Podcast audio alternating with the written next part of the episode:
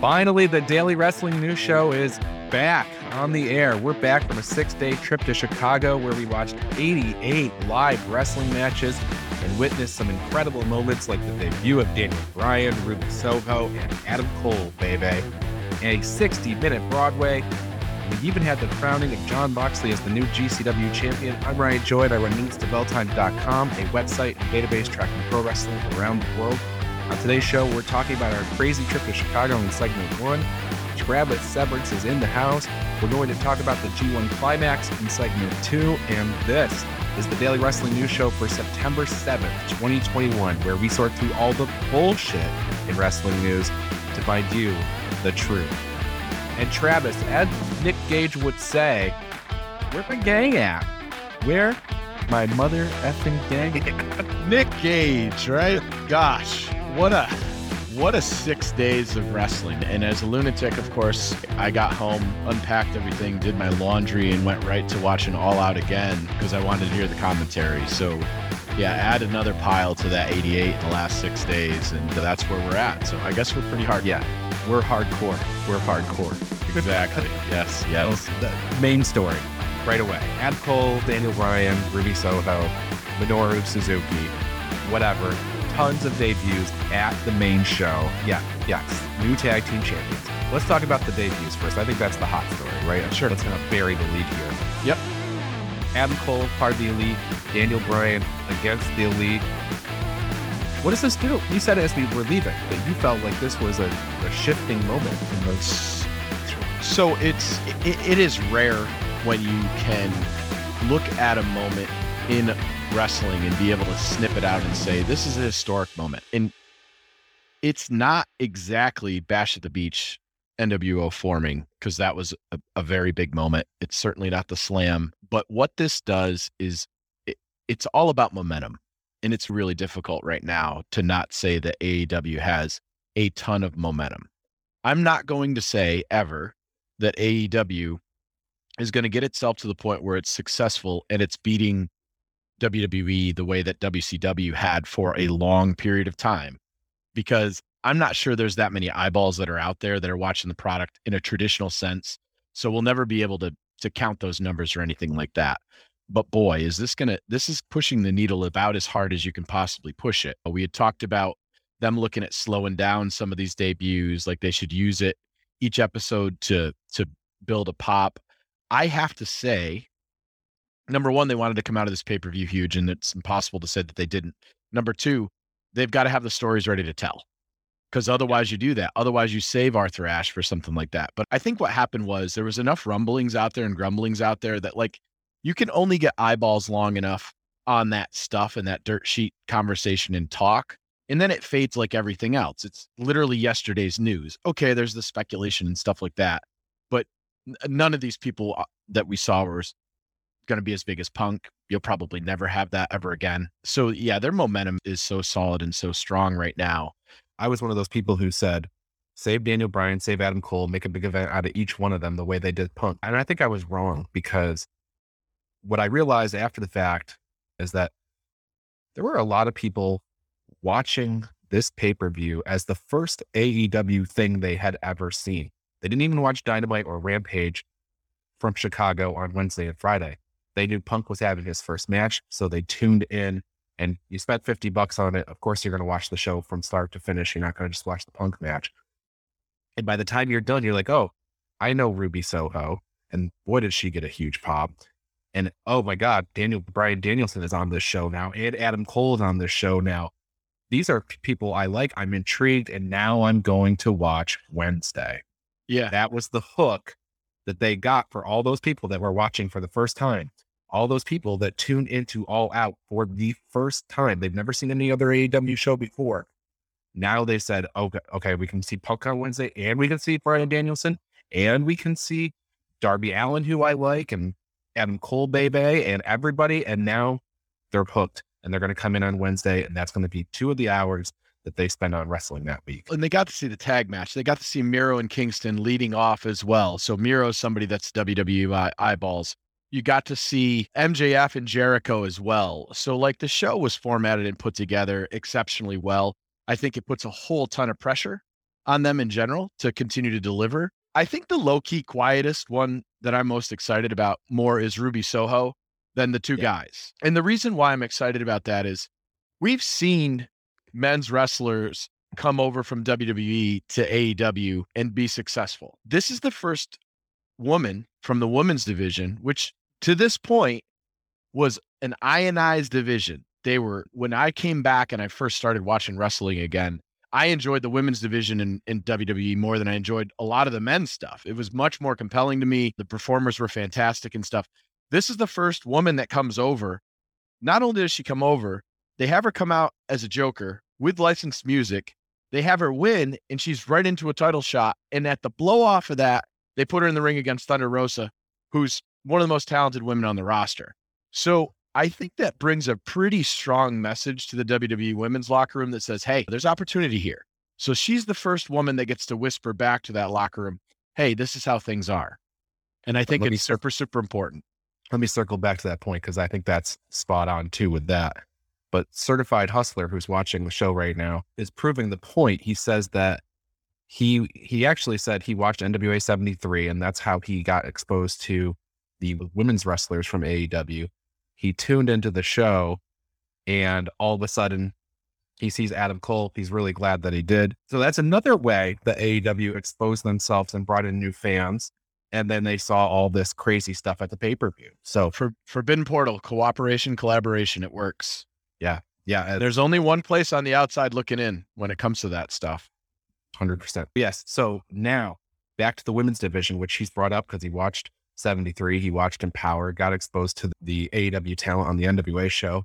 You brought up Ruby comes over from WWE. Yes, she's whispering back to the locker room now. When she left, all those people were like, oh my God, this is a huge blow to our locker room. So she's well liked. And I listened to Ruby after, in the post post all out media scrum. She said she had never had her name chanted before which I thought, man, that's crazy. She was at WrestleMania. She was at, she's been all over the place and nobody had ever, they never, had never got behind her enough to chant her name. But the AEW crowd is so electric. And, and it's not for a lack of respect. She's always had that. So I, I can't moment for her. And I, I can't imagine speak volumes. I can't imagine what that, that obviously that takes it to the next level, right? Like she was there for a long time yes, she had some injuries and stuff like that. Um, but I can't imagine as a performer being there as long as she did. And then she comes through the curtain at that show and the roof got blown off. There was pre chance, right? They were counting down at 15 seconds. The Ruby Soho chant started ahead of time. Yeah. If anybody had come through that, that door, it would have been, they would have gotten a pop for sure. But the fact that it was her and that music hit and it was rancid and it was like, God, this is peanut butter and jelly. This is chocolate and peanut butter. Like, uh, what a well, what a great feeling. Because you got to be nervous. You're coming through that door for the first time. I don't know. The fact that you got thirteen thousand or however many were in that building with Chicago going uh, cheering your name, and then you win the thing has got to be. And I think AEW did the right thing because clearly, I don't want to say clearly, but it the news got out, and I don't think it was by accident that the news was out there because they almost needed to, with there's so many people on the open market, they needed to let us know who to cheer for. Because could you imagine the way it would suck all the air out of the room if the chant was for Tessa Blanchard or the Iconics or somebody like that, and then out comes Ruby. So the story was out there. We had great video packages released on Ruby's Twitter feed. Yep. And yeah, they did it. They did a really good job presenting it. I agree 100%. She was the expectation. I thought she was great in the match in the in the spots that she got. Obviously, the girl can go. That's not an issue or anything like that. I think she's going to fit into that locker room really well because she's Thunder Rosa size. Yeah, and that's a lot of their that's a lot of their women's wrestlers. You got a couple of bigger gals that are there that are strong and that are top, but for the most part, medium size, average size girls that can just move. And she's going to bring a lot to that locker room. And then I think we could see some a couple more coming over from the other side at some point too. All right, so let's pivot was the Lucha Bros versus the Young Bucks the best cage match you've ever seen?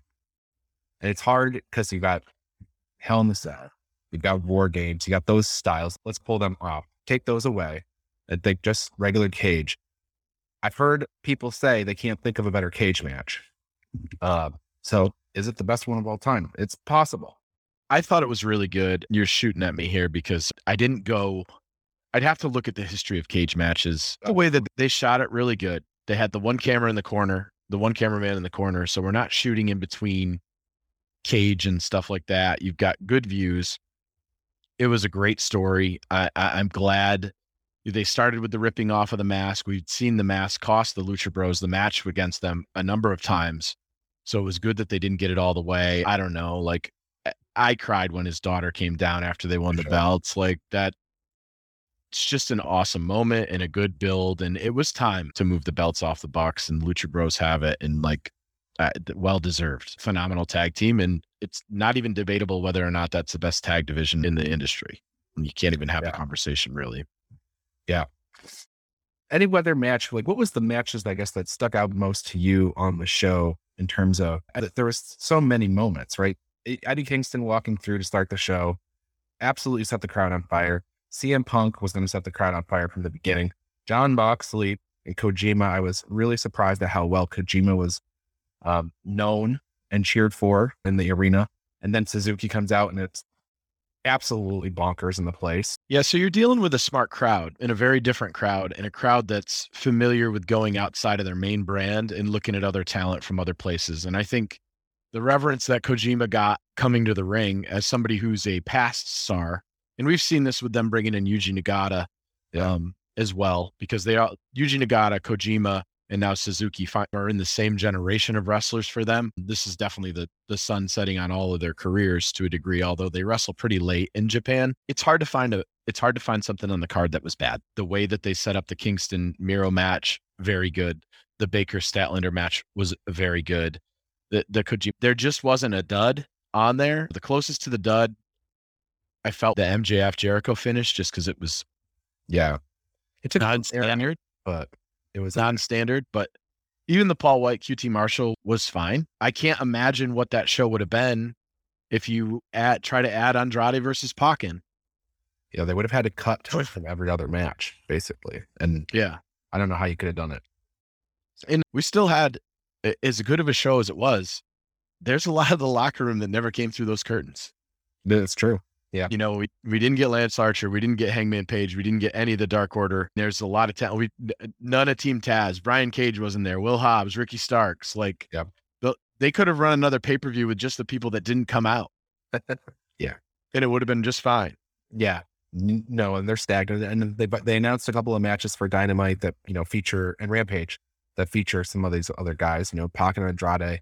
That that was kicked down to this Friday. Wednesday we have Malakai Black will be facing Dustin Rhodes. Take the surprises out of it and just run the matches by themselves without anybody else showing up. You can't do it with Ruby, but the rest of the guys showing up, them showing up put it way over the top. But in general, you know, I think the the CM Punk match was a safe match. I thought that they told a good story. I thought it did what it needed to do as far as Darby goes with the build. It was nice that Sting came out at the end to suck it up, kid. We're going to get through this kind of thing. It was a good choice as far as his opponent goes. Punk looked like normal Punk. Um, I, I didn't have an issue with, with the match at all. I thought it was put together well. And yeah, overall, one of the better pay per views I've ever watched. Yeah, let's talk about some of the other stuff that we did though, because you and I, like we talked about 88 matches, a lot of those were AEW matches. But we went to AAW Destination Chicago. We went to a whole bunch of GCW shows, including War Games. And we went to, and then we went to all the AEW shows. Black Label Pro in there so, too. Yeah. So up until this trip, I had never been in the crowd for a 60 minute Broadway. We had Josh Alexander versus Fred Yehi for the AAW Championship. This was on Thursday night at the show. They went 16 minutes, incredible effort. The referee, if you look, if you just, if you go and watch the AAW show, you get on fight. The referee, there is a river of sweat the entire match just running off of him because he's jumping around trying to keep up with these guys as there's the, they're wrestling. So they're constantly cradling and stuff like that. And he's having to, you know, count all these pinfall attempts. And then they wrestle out into the crowd and all kinds of crap. Crazy times. Yeah. Yeah. I didn't, know that we were in for a 60 minute Broadway. I don't think anybody in the crowd knew that they were in for a 60 minute Broadway, but not for nothing.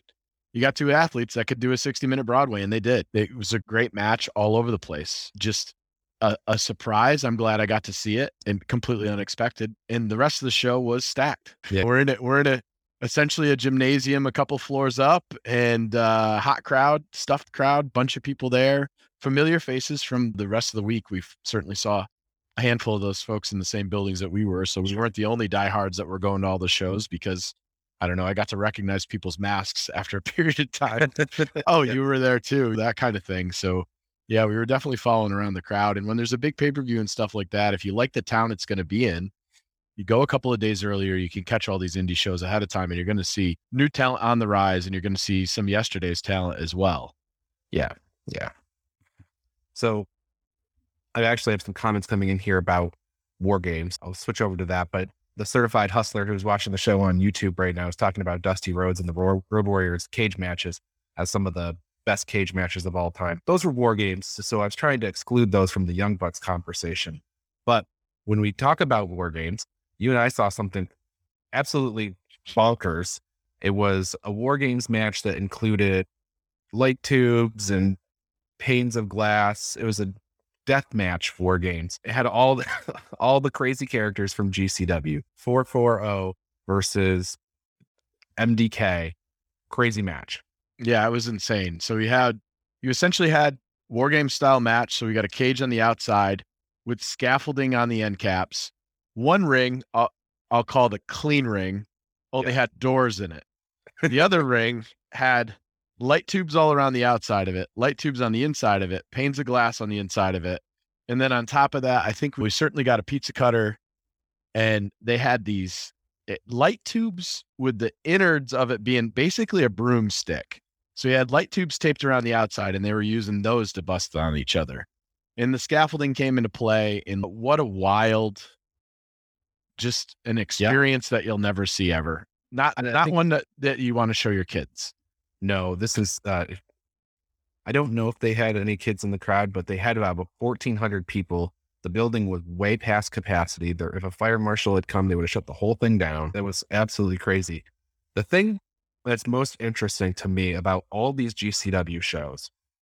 The crowd is usually pretty into everything, but when Nick Gage walks out, man, he has a connection with that audience that is unlike anything I've ever seen. He comes out, and it's the way I started the show. He says, he basically says, Hey, Chicago, where's my gang at? And it doesn't matter if he's in Chicago or Vegas or Atlantic City or Los Angeles or anywhere. That's his thing that he says. And he gets mobbed from the moment he walks through the curtain till he gets in the ring. There are fans on every side of him, and he just walks around the ring, and it's amazing. It has an old ECW feel to it as far as that goes. Like he is their stone cold, essentially. Yeah. He comes out, the whole place gets lit up, and it's wild. It's just, it's something that you got to sit in the crowd to experience and feel like there's an edginess to it because there's some stress and anxiety because this pop is coming and things like that. But there's excitement and enthusiasm too. And yeah, the love for that guy for the crowd is, I don't know, I've never seen it. And I think part of it is because the proximity to everybody is so close. Gosh, he can't, he comes through the crowd, he does all the sides. The guy knows how to pop the place. And honestly, in the War Games match, he comes out, he's the last guy in the ring. He comes out with barely any cuts for him. He doesn't, yeah. Like he was a cleanup hitter for this whole thing. Obviously, he brought out the pizza cutter because that's his gig and stuff. But like at the end of the match, he's in the crowd, literally one foot from us. And yeah. he's pretty clean compared to poor guys like Alex Colon with a bunch of hamburger on his oh, shoulder. Yeah. Ricky Shane Page, who got launched off of the top of a scaffolding through a table, pane of glass, uh, light tubes, uh, basically anything you could find in the Lowe's section that's like breakable. yeah, I nudged during Gage's entrance. I nudged Maggie, my wife, and I said, look, if anything happens to this guy, or maybe even if he takes a pin, let's know where the closest exit is to this mm-hmm. building. Because I, that's all, that's the only way I can describe it. It was like, I wasn't around for the Beatles, but I had a feeling that was the kind of like mob mentality that was in the building for this guy. I can't imagine what it was like when Cardona beat him a few months ago for the championship. I can't believe Cardona got out of there alive. Like I know everything, everything they could find was thrown at him. In this event, there were no bottles. There were no beer bottles or anything like that. But in Atlantic City or wherever it was that he the Cardona won, they found him. They they, they had stuff to throw at him. And So- I mean, hats off to Lauderdale too, Brett, for for booking this match. What a great blow off for this 440 MDK thing with war games and stuff like that. Then he's smart enough to bring out Matt Cardona is going to do his open challenge. Yeah. So we get Matt Cardona in the ring. He's dressed like the Macho King, and everybody hates him. Now, I knew what was going to happen, and it did happen. Now you've got pockets of Matt Cardona fans that are in the crowd too, that are like the anti crowd of anti crowd. So they're cheering him with woo woo woos and broskies and different things like that. And you got him out here. And who does Brett bring out? Local goof, Frank the clown. Frank comes out and I'm like, I'm looking over because I can see Brett and I'm like shaking my head. I'm like, if this is what you're going to give us after you just gave us the War Games match that you gave us, this is not going to do. No. So Cardona pins Frank the Clown in, in one second. Frank manages to cut himself somehow, and out he goes. Was a dirty ring. They're in the dirty ring. Out he goes. G Raver's music hits, who's a deathmatch guy who had just beaten Jimmy Lloyd the night before in an insane match. We walked out because it was 2:30 in the morning when we left, and they had to go another 40 minutes. And we're old. So G Raver comes out with druids, and the druids surround the the out the inside of the ring and the clean ring for Cardona. G Raver walks in, noses him up, and then leaves. And the druids start to leave. And who comes out of the hood? But it's Moxley. Yeah. And if there was a bigger crowd pop than Nick Gage, it was the reveal of Jon Moxley, who's another person loved by GCW. Now, that build to Moxley Gage had been has been going on for months now. Yeah. And Moxley crushes Cardona gets dragged out. Moxley's the new champion, and then Gage comes back out. And the next big event in Atlantic City, we're going to see Gage versus Moxley for the title. I would say you were mentioning that if there was a bigger pop, it was that Moxley pop. I think the fans are now confused. They're like, they want to cheer for both guys. Moxley being the big star who still gives them a little bit of time to shine and whatnot. And you have Nick Gage, who is their hero, the hero of the promotion. So it's crazy. I think they're confused. What to- And what So- and what does Moxley do to pay tribute to all those people? He comes out for his match against Kojima at the pay per view, and he's got a GCW hoodie on. Yep. Yep. Big rub. Big and what did we hear? GCW Chance. This is a GCW promotion. chance in Chicago. This is a promotion that only, I should say only, I can't really say only. They drew 1,400 people into that building. They were turning people away selectively, but they could have brought a few more people in. But so it was only a portion of the all out crowd that was there that was that were GCW fans, but the GCW chants were audible. And you could even hear them during the broadcast. If you eh, I think if I knew they were there so I could hear them, but but they were big enough to where there was nobody in the arena that didn't wasn't like, wow, GCW champ. Yeah, no, it's played by them. That's a it's a very intelligent promotion for being an indie promotion, and they do a really good job. And they're yeah, Yeah, absolutely. All right. That said, I still want to talk. Man, we saw the powers of pain. We did see the powers of pain. I didn't think that would ever have been on my bucket list, yet here it is. And so we're gonna get a four on four the night before at three cup stuffed. And naturally, the four man tag team is gonna be we've got to have face paint to be on the team. We have Right. Warhausen, which is gonna be Warhouse, Warhorse, and Danhausen. And then we're gonna have Barbarian and Warlord come out. And that's our four man squad. Then MDK.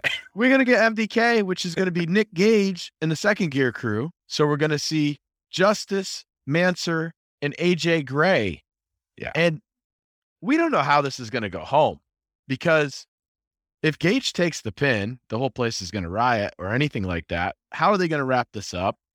And they wrap it up by starting by, but so they bring out Ricky Shane Page for 440 at the beginning, in the middle of the show. He cuts a promo. We're here to stay. We're going to crush war games. So you're like, okay, well, that's enough. Don't they come out in the mid in the middle of this match to disrupt it, and all eight of the guys end up getting over on four four zero when they come out and do the beating and clear them out. And there, there's no finish to the match, but there's an appreciation there, and it was just crazy to see that. I know. As first, just the fact that like you, Warlord and Barbarian are still active enough to get in the ring. Now they weren't extraordinarily active. They were basically getting hit and not selling anything. That was the shtick. Yeah, because they are who they are. They're enormous. So it was fun to ha- see them. Warlord clearly looked like he got into a little something before the, the show. He was a little dazed and confused. If War, you know what Warlord was definitely feeling good with himself for sure. but yeah, no. So all in all, I, I guess what I'm saying when I when we talk about all these things is that we went to Chicago for AEW. We know that all these other promotions pile on to the big weekends. So we're like, okay, we're going to see some other stuff. And we got AEW. We bought our tickets to AEW. What did we get? A 60 minute Broadway. That was not something that was on my bucket list because what are the chances that you're going to see that today? I guess pretty good now that Josh Alexander's working. And oh, yeah, we also got to see Davey Richards versus Daniel Garcia. And we got to see Ace Austin in the ring as well. And then we went to GCW. We saw War Games. We saw the Barbarian, the War Warlord. We went to a show called Effie's Big Gay Brunch. And you do the math. yeah, exactly. and then we saw the pay per view of all pay per views for AEW. Yeah, so, just a wild weekend. Excellent weekend.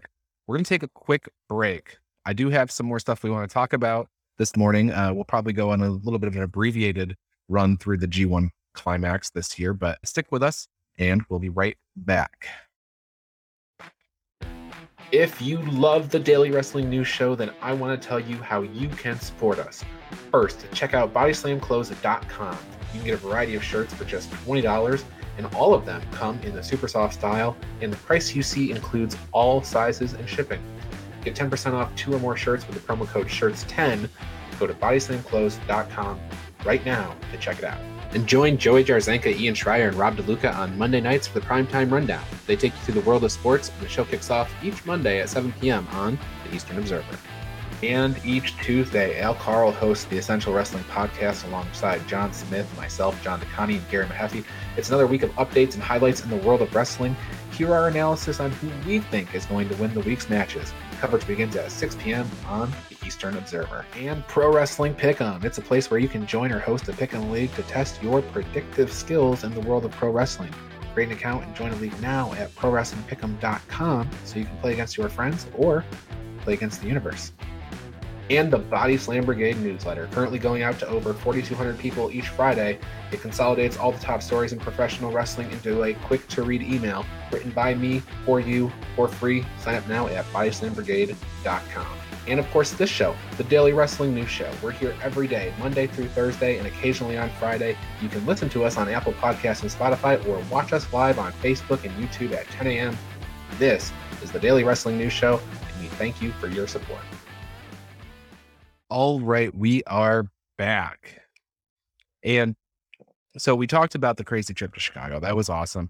Yes, to the comments that are coming in, the powers of pain were at the GCW show. That's where that's where you could see it. All right, so the G1 Climax is, is the biggest tournament in from my estimation, from the point I'm sitting at, it seems like it's the biggest tournament in all of wrestling, and it is.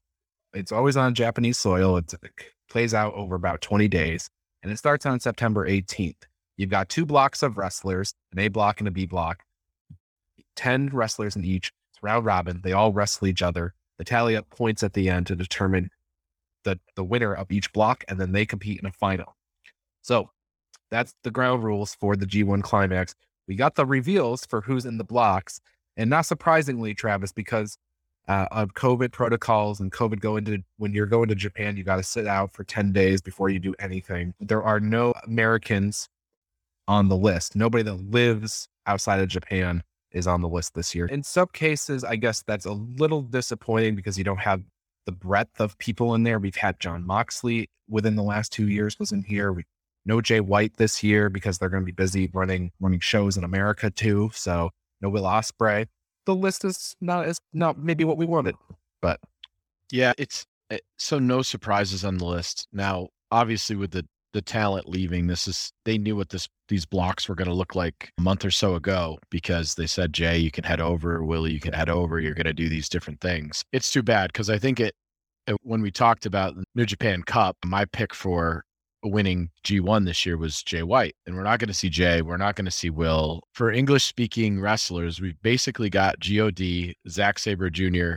and Jeff Cobb. And that's it. So it's going to go back to the more traditional Japanese wrestler sense. It's a little bit of a letdown for me. Like I really wanted them to there to be some surprises. Like I, I would have loved if somebody from AEW had made it over there.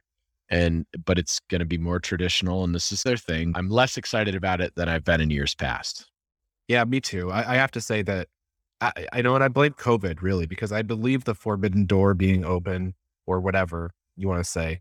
Look, New Japan has been working with AEW. They've been working with Ring of Honor. I'm sorry, not Ring of Honor. They have in the past. Impact. Honor, but Impact more recently with Chris Bey and things like that. I feel like the G1 is open in the future to having all kinds of different people in it.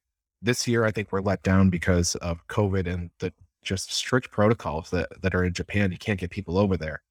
Now, having said that, there's going to be a lot of good matches here. You have some people each block that are destined to not win a, win a single match or win a couple upsets or whatever. So you got those guys that are at the bottom. Then you've got a competitive set of like about four people in each block. So in A block, you have Shingo Takagi, Tomohiro Ishii, Naito, Zack Sabre Jr., Toru Yano, Kenta, Great-O-Khan, Tanga Loa, Kota Ibushi, and Yujiro Takahashi. So there are in A block Shingo, Naito, Ibushi, and Kenta, I would say, are at the top of that block.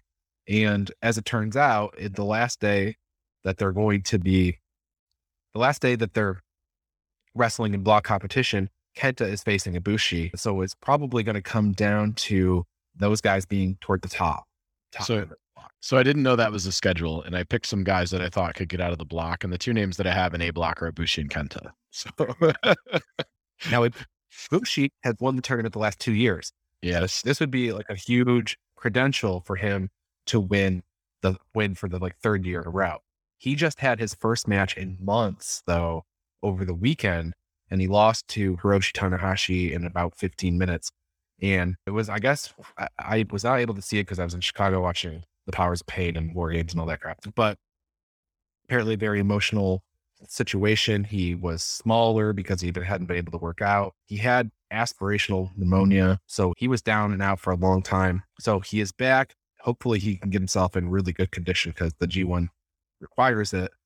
And then, like you said, I, I think Kenta and Ibushi are on the top end of that. If I had to pick a sleeper in here, it's Great-O-Khan because he's improved a lot and he's fighting Naito on the last night. Naito has been among the top uh, of the division for the last several years. So you took my sleeper pick too. In the B block, the B block consists of Hiroshi Tanahashi, Kazuchika Okada, Hiroki Goto, Taichi, Sanada, Tama Tonga, Jeff Cobb, Evil, Chase Owens, and Yoshi-Hashi. Why don't this time I throw it to you and say, who do you think your favorites are in the block? So I got Tanahashi and Okada as my two favorites in the block here. Tanahashi, because I don't know, it feels like every year we try to say the story of the last year of Tanahashi is going to be here and yada yada. So like he's really hard not to call out that they won't give him one more um, shot at it. And Okada is just I don't know what his G1 record is, but it's pretty incredible. And for my spoiler, it, another United Empire guy, I got Jeff Cobb as a potential for a spoiler because he's been getting a pretty good rub mm-hmm. lately. Just they just had him beat Okada. So there's an inner there's an inner story that's going on there. He's not a traditional pick either. No, but the interesting thing is you have and, I think in this one there's a bunch of sleepers. Okay. Sanada has made the finals many times, including last year, and he's facing Evil on the last night. Oh, sure. So Sanada and, and Evil is a former world champion or heavyweight former, champion. Former LIJ members.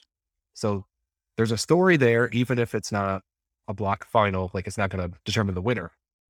You've got a story that's built in there. It could very well be the match that, you know, makes the difference. Now, you also have Cobb and Okada who have a rivalry.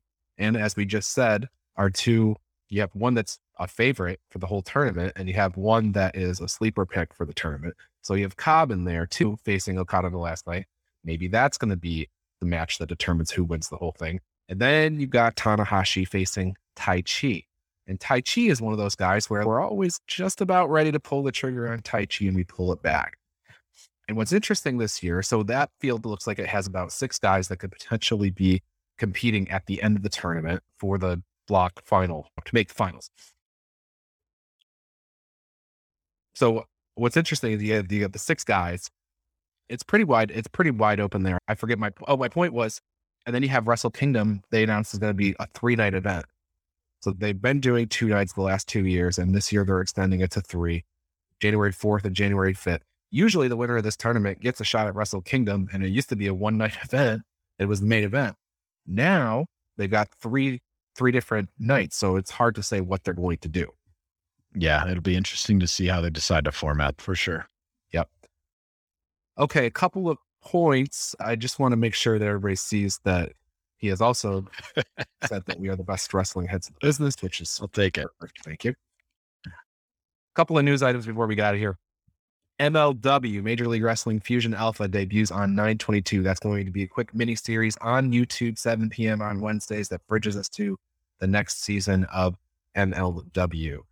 So that'll be fun. We have a in Philly, we have the big Hammerstone Fatu match that's coming up. So that's the one that MLW has been building to for like over a year. That match is coming. Yeah, and I'm excited too. There's a handful of guys that are lucha guys that are that we've seen on these GCW loops and stuff like that. Both Aramis and Eras Strange, which are two of the stronger luchas.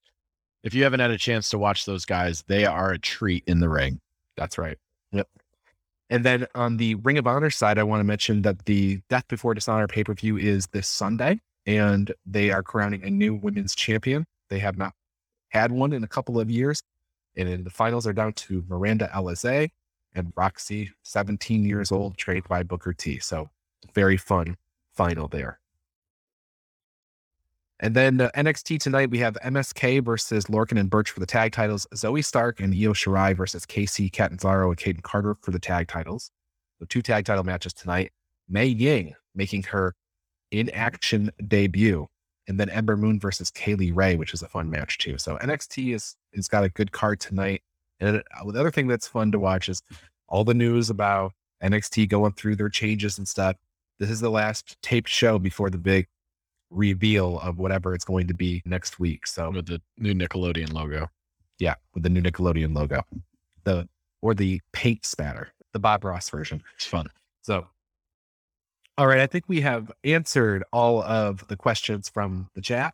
I hmm. think we have covered down on most of the wrestling news. We didn't even cover what's going on in the world of Monday Night Raw and, and stuff like that. WWE. We'll get to that probably tomorrow with John Smith on the show, and uh, all will be set right with the world. So, with that said, Travis, anything you want to take us home with? No, a great week of wrestling. We got to see. We were lucky enough to see that. I'm really excited about this AEW momentum, and it, it's a good time to be a wrestling fan overall. If you enjoy good wrestling, you you've got a lot that you can watch. Yeah, it's a great time. It is a great time. All right, for Travis, I'm Ryan. We will see you tomorrow at 10 a.m. John Smith will be here. Thanks everybody for watching. We'll see you then.